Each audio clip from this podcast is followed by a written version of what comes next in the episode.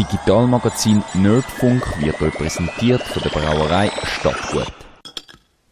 Der Brauerei, wo uns das Glück vom Biergenuss ein bisschen näher bringt.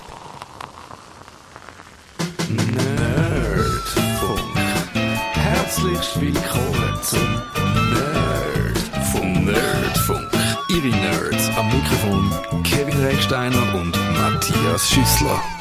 Heute ist so ein Tag, wo wahrscheinlich äh, nicht viel so funktioniert wie sollte. Wir nehmen jetzt trotzdem eine Sendung auf und schauen, ob das ein völliges Debakel wird oder ob man es am Schluss doch kann senden Wenn ihr es hört, dann haben wir gefunden, man kann es senden. Kevin, ähm, hast du Angst, und damit wären wir bei unserem heutigen Thema, so zum gläsigen Internetnutzer zu werden, dass man dir hinein schnüffelt, dass man dich aushorcht, dass man alles beobachtet, was du machst im Netz hinein.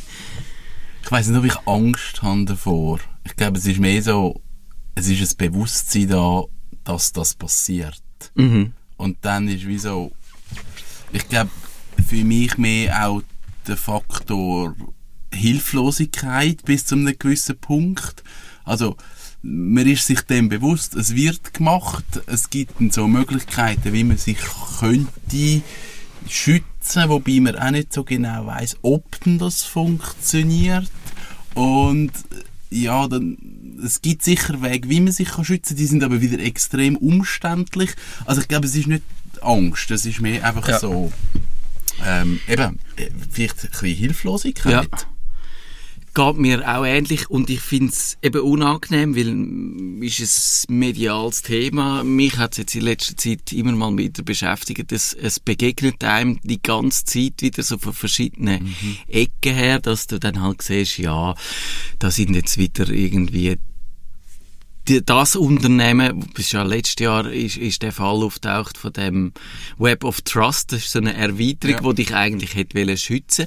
Aber was die dann gemacht haben, sie haben den ganzen Browserverlauf aufgezeichnet und der verkauft. Dann die ganze Geheimdienstdebatte, dann die ganze Werbung, die dich trackt und man hat das Gefühl, eben, es ist so ein riesen Hunger auf die Daten da und niemand, es gibt eigentlich niemand, der sich dafür einsetzt, fürs Gegenteil, für, äh, für äh, den Schutz der Benutzerdaten. Und, und wir Anwender, die finden, mm, egal wie wichtig, vielleicht können wir noch darüber reden, wie wichtig es uns dann wäre, anonym zu bleiben, aber egal, ob einem jetzt das mehr oder weniger wichtig wäre, es gibt eigentlich niemanden, äh, der sich wirklich dafür würde stark machen dass wir geschützt werden. Natürlich gibt's dann die Datenschutzbeauftragten, wo dann ab und zu wieder irgendjemand rügen oder so, aber wir haben nicht das Gefühl, die hätten wirklich ein, ein starkes Instrument zum, zum einem schützen. Ja, das ist so. Und ich glaube, man muss jetzt so ein bisschen auch unterscheiden, auf welchen Ebenen werden wo Daten gesammelt. Also es gibt ja wie so die, die verschiedenen die verschiedenen Stufen, du hast es angesprochen. Wir haben einerseits eben irgendwie so die ganz Geheimdienst-Diskussion, wo ich glaube mit dem Snowden, ich weiß nicht, wann das war. 2013 oder, oder so. so. Also dort ist das ja ein riesen Thema gewesen, dass man wie herausgefunden hat, hey, die Geheimdienste, es werden Daten gesammelt und zwar nicht im kleinen Stil, sondern recht professionell und in einer grossen, ähm, in einer grossen Geschichte. Dann gibt's die ganze Geschichte Provider, wo wo verpflichtet sind, Daten zu sammeln. Vorratsdatenspeicherung, Also, ich genau. glaube über zehn Jahre, stimmt das? Oder über fünf? Nein, ich glaube, es ist bisher ein halbes Jahr gewesen und es geht darum, und das ist, glaube ich, die Abstimmung, die uns noch bevorsteht, nicht das Nachrichtendienstgesetz, die ist ja letztes Jahr durchgekommen, oder dort ist das Referendum gescheitert, und das ist das Fernmeldegesetz, wo revidiert wird, und dort wollen sie es, glaube ich, umsetzen auf anderthalb Jahre oder Aha, so. Oder okay, ich, ich, gut, also- aber behaftet mich nicht auf die Daten, das habe ich jetzt auch nicht nachgeschaut. dort wie nochmal eine Stufe. Und dann kommt natürlich das mit der ganzen Werbung. Also sprich, ich würde jetzt sagen, Google und Facebook sind so die grössten, die sammeln. Das machen jetzt aber alle anderen auch. Ja, wenn ja. du siehst zum Teil, wenn du das analysierst in deinem Browser, rein, wie viel so Erweiterungen da drin stecken oder wie viele Scripts das da laufen, dann, dann sind das auch, und da sind natürlich die Medienunternehmen, wenn ich äh, für eins arbeite, die sind, die bekleckern sich dort auch nicht mit Raum, weil die machen das genauso. Die finden ja, wieso ein Analytics-Tool, wenn du kannst fünf hängen, weil Ja. irgend, äh, das eine kann dann das besser und das andere kann das besser, aber überall werden die Daten aggregiert und eben, ich glaube, auch der Staat zum Beispiel hat auch kein Interesse daran, sich wirklich ernsthaft für den Datenschutz einzusetzen, weil das müsste wahrscheinlich eine staatliche Aufgabe sein. Und eben, es gibt, ich habe den Datenschutzbeauftragten erwähnt, aber das ist mehr so ein bisschen ein Feigenblatt, äh, Ja. Sache, der kann manchmal rügen, der ist so ein einsamer Rufer im, im, in der Wüste. Ich habe gerade überlegt, ob es im Wald, aber es ist der Rufer in der Wüste.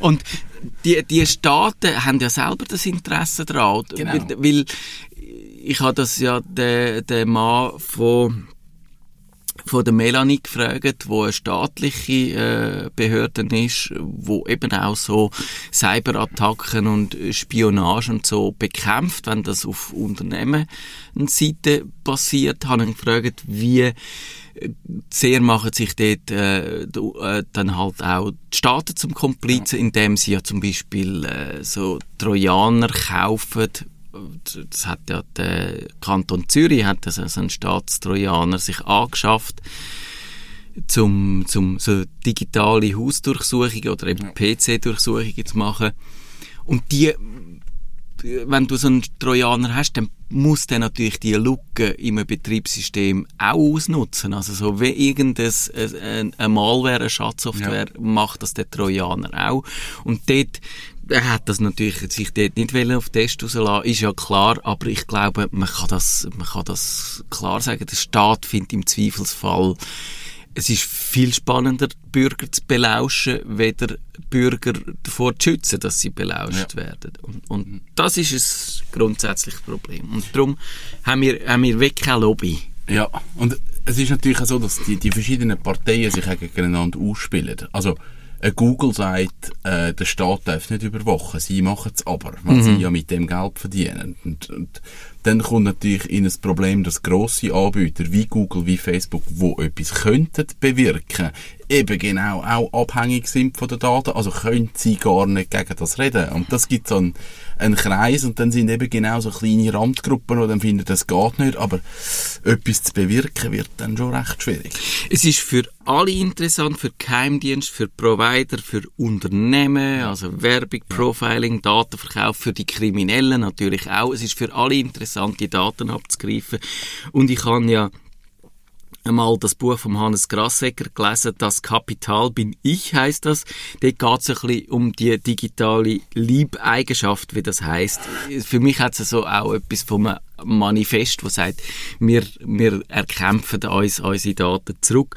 Und der sagt eben, dass die Daten, die wir, wo jeder einzelne von uns im Jahr produziert, dass die Tausende von Euros wert sind, wenn man sich wirklich überlegt, was man mit denen kann anstellen kann. Und eben, da ist wahrscheinlich die kriminelle äh, Komponente noch nicht einmal eingerechnet und, Ja. und auch die, die, eben die staatliche Seite. Und ja, also so gesehen äh, ist man halt wahnsinnig gut bewirtschaftbar. Ja, also ich glaube, das ist ein Thema. Also ich, ich weiß nicht. Ich glaube eben, du bist beim Tagesanzeiger. Wei weißt du, was eine Werbung ganz Zeit auf dem Tagesanzeiger kostet? Ich habe keine Ahnung, was die Preise sind. Nein. Aber der Tagesanzeiger, der streut sich relativ breit. Also da hat man ein riesen Zielpublikum. Und jetzt kommt Facebook oder Google und sagt, hey, wir können genauestens deine Zielgruppen analysieren. Du willst Männer zwischen 20 und 25 dort und dort wohnhaft in dem Umfeld. Das ist viel Geld, was sie so können verdienen weil man kann die Werbung extrem genau platzieren. Und das sind dann schnell halt Hunderte von Franken, wenn man kann sagen, ja, du bist jetzt genau bei den Personen, wo du eigentlich möchtest. Und so kann man sagen, eben, die, die Daten, das ganze Profil, das ist Geld wert. Das rechnet sich dann irgendwie so. Auch bei dieser Debatte letztes Jahr, wo der Trump gewählt worden ist, wo es Ja. geheißen hat, wie viel hat eigentlich das Targeting äh, bewirkt? Da hat es ja dann sehr unterschiedliche äh, Ansichten gegeben darüber. Ist das nicht auch sogar der Grassiger gewesen, der dann geschrieben hat, eigentlich von, von die Boston Analytics oder irgendwie Ja. so haben die geheißen, wo dann behauptet haben, ja, wir können mit dem Targeting können wir äh, jeden auf Facebook so ansprechen, dass man, dass man das extrem gezielt kann machen. Ich würde das Fragezeichen setzen. Also wenn die Werbung so gezielt wäre, dann hätte ich schon jemals auf Facebook irgendeine Werbung gesehen, die mich interessiert hat. Ist aber bis jetzt noch nicht der Fall gewesen. Ich habe noch nie auf Facebook irgendeine Ja, Werbung gesehen, die mich äh, wirklich um den Busch ausgeklopft hat. Also so gesehen kann man dort ein Fragezeichen machen, aber das heißt ja nicht, dass die Daten nicht trotzdem gesammelt werden. Und eben, ich finde auch noch, wenn man sich überlegt, wo man kann Daten abgreifen kann, dann ist es eben wirklich überall. Du kannst es machen bei dir auf dem Computer, Ja. im Browser rein. Ja. Man kann sogar, ähm, eben, da gibt's all die Scripts, die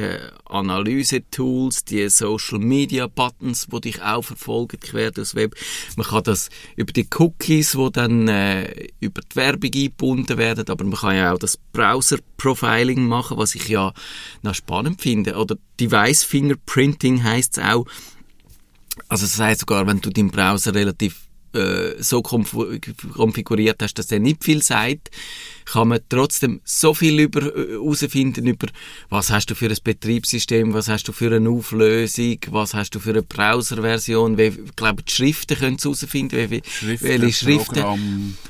und, und wie was für Plugins im. Browser rein. Und das gibt am Schluss eben auch so ein, äh, so ein Muster, wo je nachdem so äh, selten ist, dass man dich eigentlich fast kann auch anhand von dem erkennen. Dann kann man, der Provider weiss natürlich sowieso, wer du bist. Du hast schon die Vorratsdatenspeicherung angesprochen. Der loggt das alles über Monate weg, mindestens das auf Verdacht hin, dass man, wenn, wenn man das Gefühl hat, du wärst in ein Verbrechen vermittelt, äh, verwickelt, dass man dann die Daten kann anziehen kann. Auch natürlich unterwegs, äh, wenn die Pakete durchgeroutet werden, so, so, wenn die verschlüsselt sind, was ja immer häufiger der Fall ist, aber wenn sie nicht verschlüsselt sind, dann kann da jeder die mit äh, äh, abgreifen. Also so schaffen, glaube ich, auch viele äh, Kriminelle, die dann Ja. versuchen, Kreditkarten Ja. herauszufinden oder Mails äh, abzugreifen. Das Prism, wo der Snowden aufdeckt hat, funktioniert so, dass sie einfach äh, irgendwo hören, was kommt da alles durch und dann äh, wenn sie das Gefühl haben, das ist ein Skype-Gespräch, dann das wieder zusammensetzen, dann Nachrichten und, und alles. Und dann natürlich am Ziel, da kann man zu einem Dienst gehen und sagen, gebt uns die Daten raus. Äh, oder, oder man kann, man kann eindringen in einen Dienst, man kann dort Daten stellen, man kann Passwörter stellen, passiert auch Datenbank, äh, ständig, ja, genau. Das hört man auch immer wieder. Und das sind Sachen, die im grossen Stil passieren. Das sind wieder irgendwie 10, 15, 100'000 Accounts, die irgendwie wieder durchsickern. Und genau. ja, Und man hat das Gefühl, viele Leute stört das nicht, weil es tut nicht weh, man merkt es nicht, man, man, wenn man sich nicht dafür interessiert, hat man keine Ahnung, dass das passiert oder auch so- sogar, wenn man es weiß, kann man es sehr gut ignorieren und, und man kommt viel gute Sachen über im Netz, viele Dienstleistungen, die darauf aufgebaut sind, dass man die mit seinen Daten zahlt. Also ja, kann man sagen, wenn man, wenn man sich nicht Gedanken macht und überlegt, äh, sich selber sensibilisiert, dann kann man das wunderbar, äh, kann einem das völlig kalt lassen. ja, das ist so. Und gleichzeitig ist es aber, oder sehe ich eine Problematik, weil es einfach eine Blackbox ist. Also Ja. ich muss mich recht tief in die Materie eindenken, dass ich einigermaßen Übersicht bekomme, hey, wo werden überall effektiv Daten gesammelt und wie werden die gesammelt, dass ich nur schon ein Gefühl habe, wie funktioniert das Ganze. Also ich mag mich noch gut erinnern, so die, die ganzen Anfänge, das ist vor pff, 5, 6, 7, 8, 9, 10 Jahre ist das gewesen. Und dann hat es so, ich glaube, das ist irgendeine Java-Software gewesen, die hat die IP-Adresse verschlüsselt. Oder die IP-Adresse. Und dann haben alle gemeint, ich tu jetzt das Tool installieren und dann tut das meine IP-Adresse verändern. Und das hat dann aber nur die IP-Adresse vom PC bis zum Router verändert. Und dann Okay. das Internet, also es sind Ja. so, okay, ich installiere irgendein Programm, dass ich anonym bin, aber technisch verhebt es überhaupt nicht. Ja. Also es funktioniert nicht. Also es sind schon Herausforderungen, die man dort hat. Und ja, ich glaube, dort geht es darum, ein Bewusstsein zu entwickeln, wo und wie werden Daten erfasst. Dass ich so ein bisschen Ja. gezielt kann damit umgehen kann. Es, es ist schwierig, es ist wahnsinnig schwierig. Ja, ich glaube eben auch, wahrscheinlich würde es dann gewissen Leuten unheimlich, wenn eben das mit, mit dem Targeting im Facebook wirklich würde äh, funktionieren. Und wenn man dort Ja. würde sagen, los mal, du hast ja die und die Interessen, oder wenn dort wirklich irgendwann mal etwas würde auftauchen, noch bevor man es gesucht hat oder so, Ja. dann, dann würden wahrscheinlich die Leute schon finden. Ähm, aber woher hat er jetzt das gewusst? Wie ist der jetzt auf die Idee gekommen? Aber ich habe ich hab gerade letztens einen Kollegen gehabt, das ist jetzt zwar auch schon ein Zeitchen her, der hat eben genau das gepostet, was ich extrem spannend gefunden habe. Dort ist es darum gegangen, dass, ich muss es jetzt schon auf Facebook suchen, irgendjemand hat ihm ein Bild von einer Kaffeemaschine geschickt, weil sie sich überlegt haben, die Kaffeemaschine zu kaufen. Und dann ist kurz darauf aber, hat er auf Facebook eine Anzeige bekommen, also, da, ich habe es gefunden. Darf ich das vorlesen? Das ist auf Ja. Facebook, das darf man vorlesen. Also, meine Schwester schickt mir per WhatsApp das Bild einer Kaffeemaschine. Seitdem sehe ich Werbung für genau diese Kaffeemaschine in meinem Facebook-Feed. Soweit, so gut. Ein paar Details. Sie hat nur ein Bild geschickt, keinen Text dazu, keinen Link. Ich selber habe nie nach dieser Kaffeemaschine gesucht im Netz, eigentlich überhaupt noch nie nach Kaffeemaschinen. Wir haben uns online nie über diese Kaffeemaschine unterhalten. Heißt, What? Facebook hat dir das Bild geschaut. Und das hat, ist die Frage. hat- Weil hat- Facebook und WhatsApp hm, ist ja näher beieinander. Aber wie das genau funktioniert?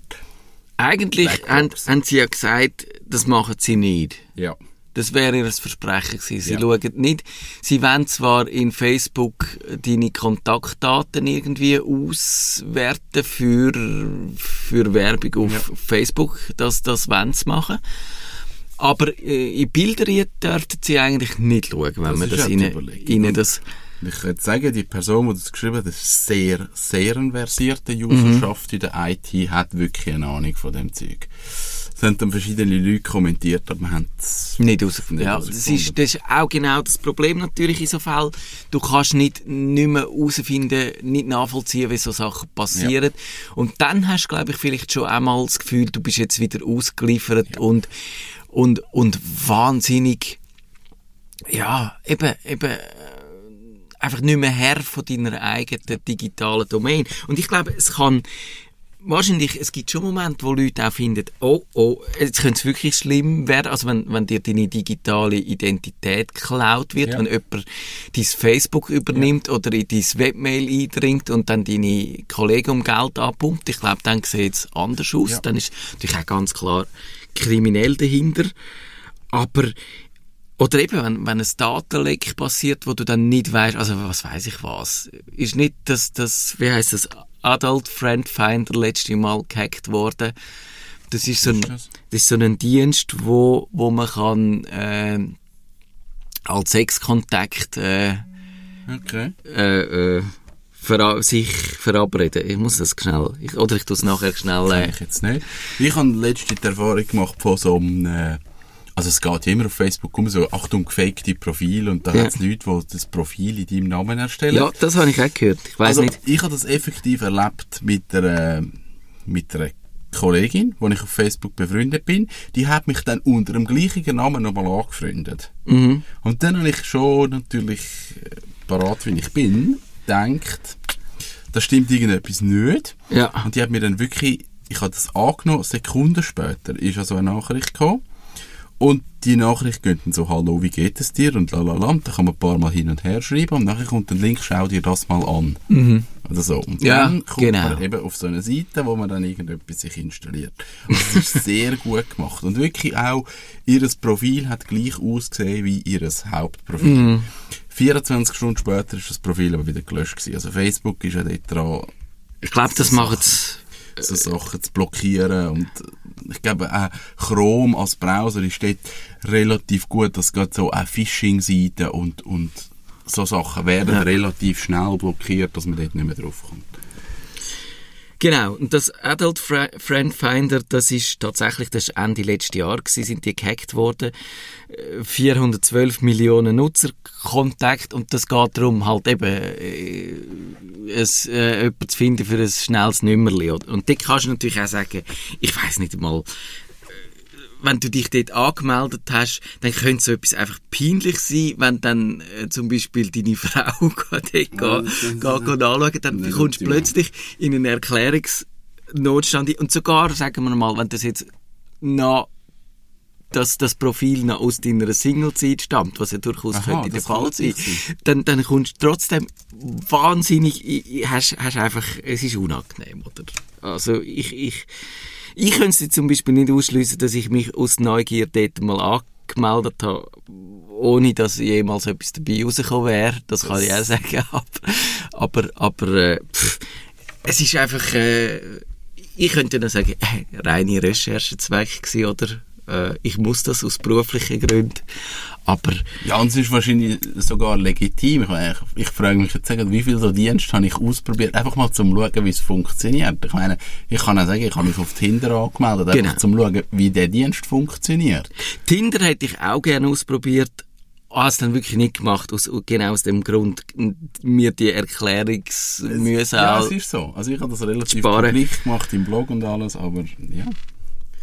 Und eben, aber ich finde, es geht dann auch weiter. Ich meine, es könnte ja mal, wenn du jetzt siehst, wie, wie schnell sich ein äh, gesellschaftliches Klima kann verändern in den USA mit dem Herrn Trump, äh, wo, wo, ich habe ja, wo er gewählt worden ist, dann noch den Tweet geschickt, so, wenn ihr euch nicht überlegen, liebe Freunde, ob ihr jetzt nicht alle eure kritischen äh, Trump-Tweets wollt löschen und so leicht ironisch das gemeint, aber es ist eben nur halb ironisch, Ja. weil dr- kurz drüber runter hast du dann können lesen, dass die Immigration in den USA tatsächlich die Social Media Ja. Profil will anschauen und dann, pff, ich weiß jetzt nicht, ich glaube ein, zwei äh, kritische Tweets über das Trumpelstilzchen liegen, liegen immer noch drin, aber du, das kann ja, das kann ja äh, tatsächlich kippen. Und ich glaube, wir sind jetzt an einem Punkt, wo du dir wahrscheinlich, wenn du ernsthaft überlegst, du musst können in die USA einreisen,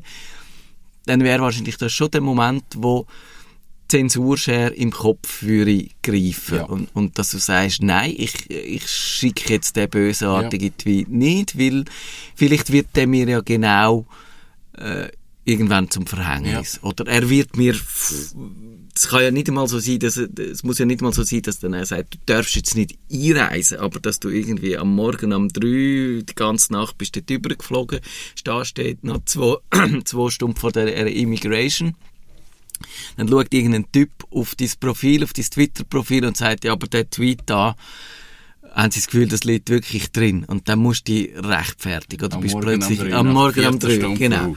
Bist in der Defensive. Ja. Und, und dann findest du, ja, ich könnte mir ja das ersparen.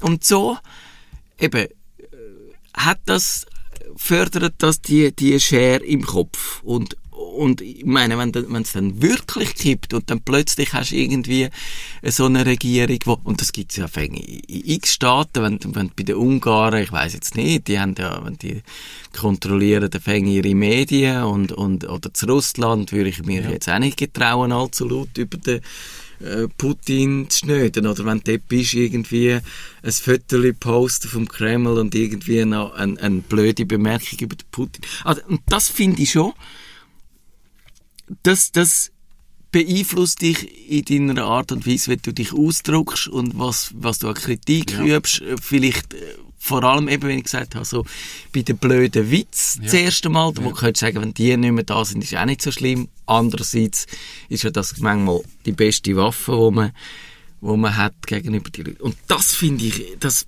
beunruhigt mich in letzter Zeit extrem. Ja, das ist schon so. Also eben auch die Vorsicht vor, vor kritischen Sachen, dass man eben genau eben sich überlegt, ich poste gewisse Sachen nicht mehr, weil es könnte irgendwann zu einem Problem werden. Und das muss nicht sein, eben, wie du sagst, blöde Witze, sondern es könnte konstruktive Artikel sein, wo man einfach sagt, hey, das, ich finde, das geht nicht, bla bla bla, das ist meine Meinung. Ja, wird dann eng. Mhm. Und das, das ist das Problem eben bei dieser ganzen Zensur. Also, schwierig. Schwierig. Was machen wir jetzt mit dem? Ich weiß es nicht. Also, wir haben einen technischen Teil. Ich sehe gerade, die Sendung ist schon fast fertig. Ich glaube, wir hängen da dann einfach mal noch einen zweiten Teil an, wo wir über Technik reden. Das, Das wäre jetzt schade, das noch so in drei Minuten einzuquetschen. Ich finde, ich weiß es nicht. Ich glaube, zum einen hilft es tatsächlich, wenn man, wenn man das hat der Matt Honan mal äh, geschrieben, das ist der Wired-Autor, Ja, ja. wo mal wirklich gehackt worden ist.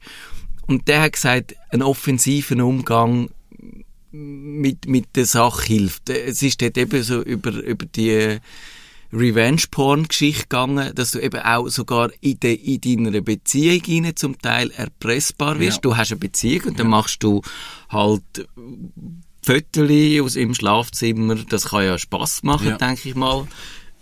Ich als alter Mann kann mir das nur, das, es hat, noch, hat die Möglichkeiten noch nicht gegeben, wo ich vielleicht in dem Alter gewesen wäre, wo man das noch mehr ausprobiert hätte. Aber ich denke mir mal, pff, ja, das wäre wär eine Ausdrucksweise.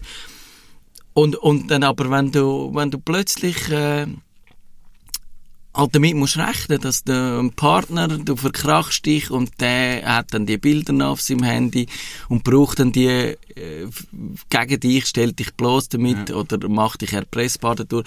Eben, das gibt die Revenge-Porn-Sites, wo jetzt, glaube ich, juristisch unter Druck kommen. Ja. Das ist lange Ja. Zeit nicht so gewesen. Aber er hat gefunden, die einfachste Methode wäre, sich daran zu gewöhnen, dass die Bilder im Netz sind und, und damit zu leben. Weil Ja. dann äh, wirst nicht erpressbar. Ja. Aber, aber ich finde, das ist noch eine schwierige. Also, es gibt irgendeinen Punkt, wo jeder erpressbar ist, glaube ich.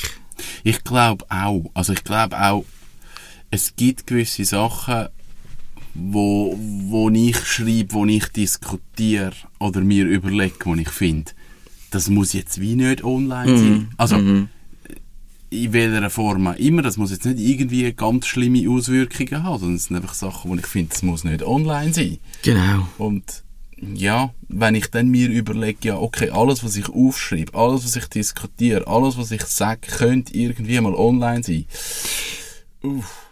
Ist Da wirst- nicht das, was ich will? Nein, da kommst du in eine äh, so leicht paranoide äh, Situation rein. Und, und ich glaube, du hast einen Kern von deiner Persönlichkeit, wo du auch musst beschützen von, Ja. der, von der Öffentlichkeit und wo niemand etwas angeht und wo du trotzdem aber durch das, dass die digitalen Medien fängt alles durchdringen, dann ka- kannst du heute auch, auch nicht mehr sagen, du kannst den einfach so zum Internet ausbehalten immer. Also wenn du mit gewissen Leuten einfach nur digital kommunizierst, Ja. weil, die, weil du halt eine Fernbeziehung hast, weil du halt, äh, aus was für Gründen auch immer, weil es halt manchmal auch schön ist, äh, sogar wenn du dich äh, immer mal wieder auch im realen Leben siehst. Also, und, und das finde ich,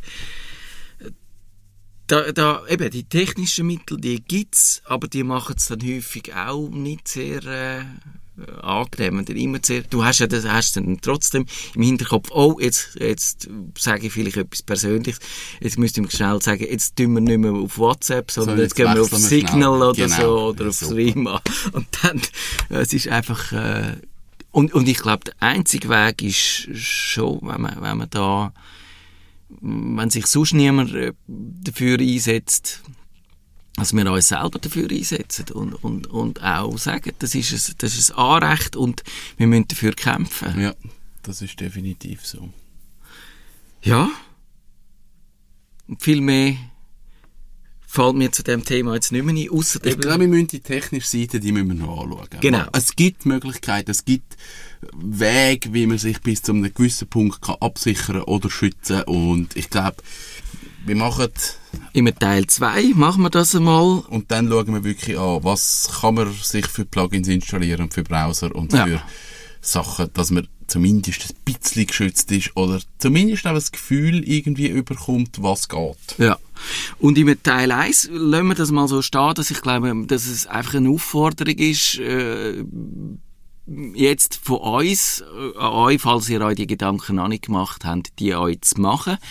Und vielleicht auch in eurem Umfeld, wenn ihr euch die Gedanken schon gemacht habt. Ich glaube, da das Bewusstsein zu schaffen und, und, und zu lobbyieren dafür und dass wir, wenn es sonst niemand macht, vielleicht auch unsere eigene Lobbyarbeit und unsere eigenen Lobbyisten werden. Das müssen wir wahrscheinlich. Genau. Und wenn ihr eine Meinung habt dazu, Schreibt uns. schreibt uns nerdfunk.stadtfilter.ch dürft auch schreiben, wo ihr euch eure eigenen privaten Bildchen schon überall aus Versehen gepostet habt. Oder man kann auch auf Twitter. Genau. Einfach nichts gegen den Herrn Trump, sondern nur Hashtag Nerdfunk. So ist es. Bis dann, in einer Woche geht's, ist dann in einer Woche schon Kummerbox live, echt? Nein. Nein. In einer Woche ist der zweite Teil von dieser Sendung. Dann machen wir das Technische. Am 21. Februar. Okay. Bis dann. Bis dann. Das ist der Nerdfunk. gsi. Auf Wiederhören sagt der Nerd. Nerdfunk. Ihre Nerds am Mikrofon Kevin Recksteiner und Matthias Schüssler. Das Digitalmagazin Nerdfunk ist euch präsentiert worden von der Brauerei Stadtgut. Der Brauerei, die uns das Glück vom Biergenuss ein bisschen näher bringt.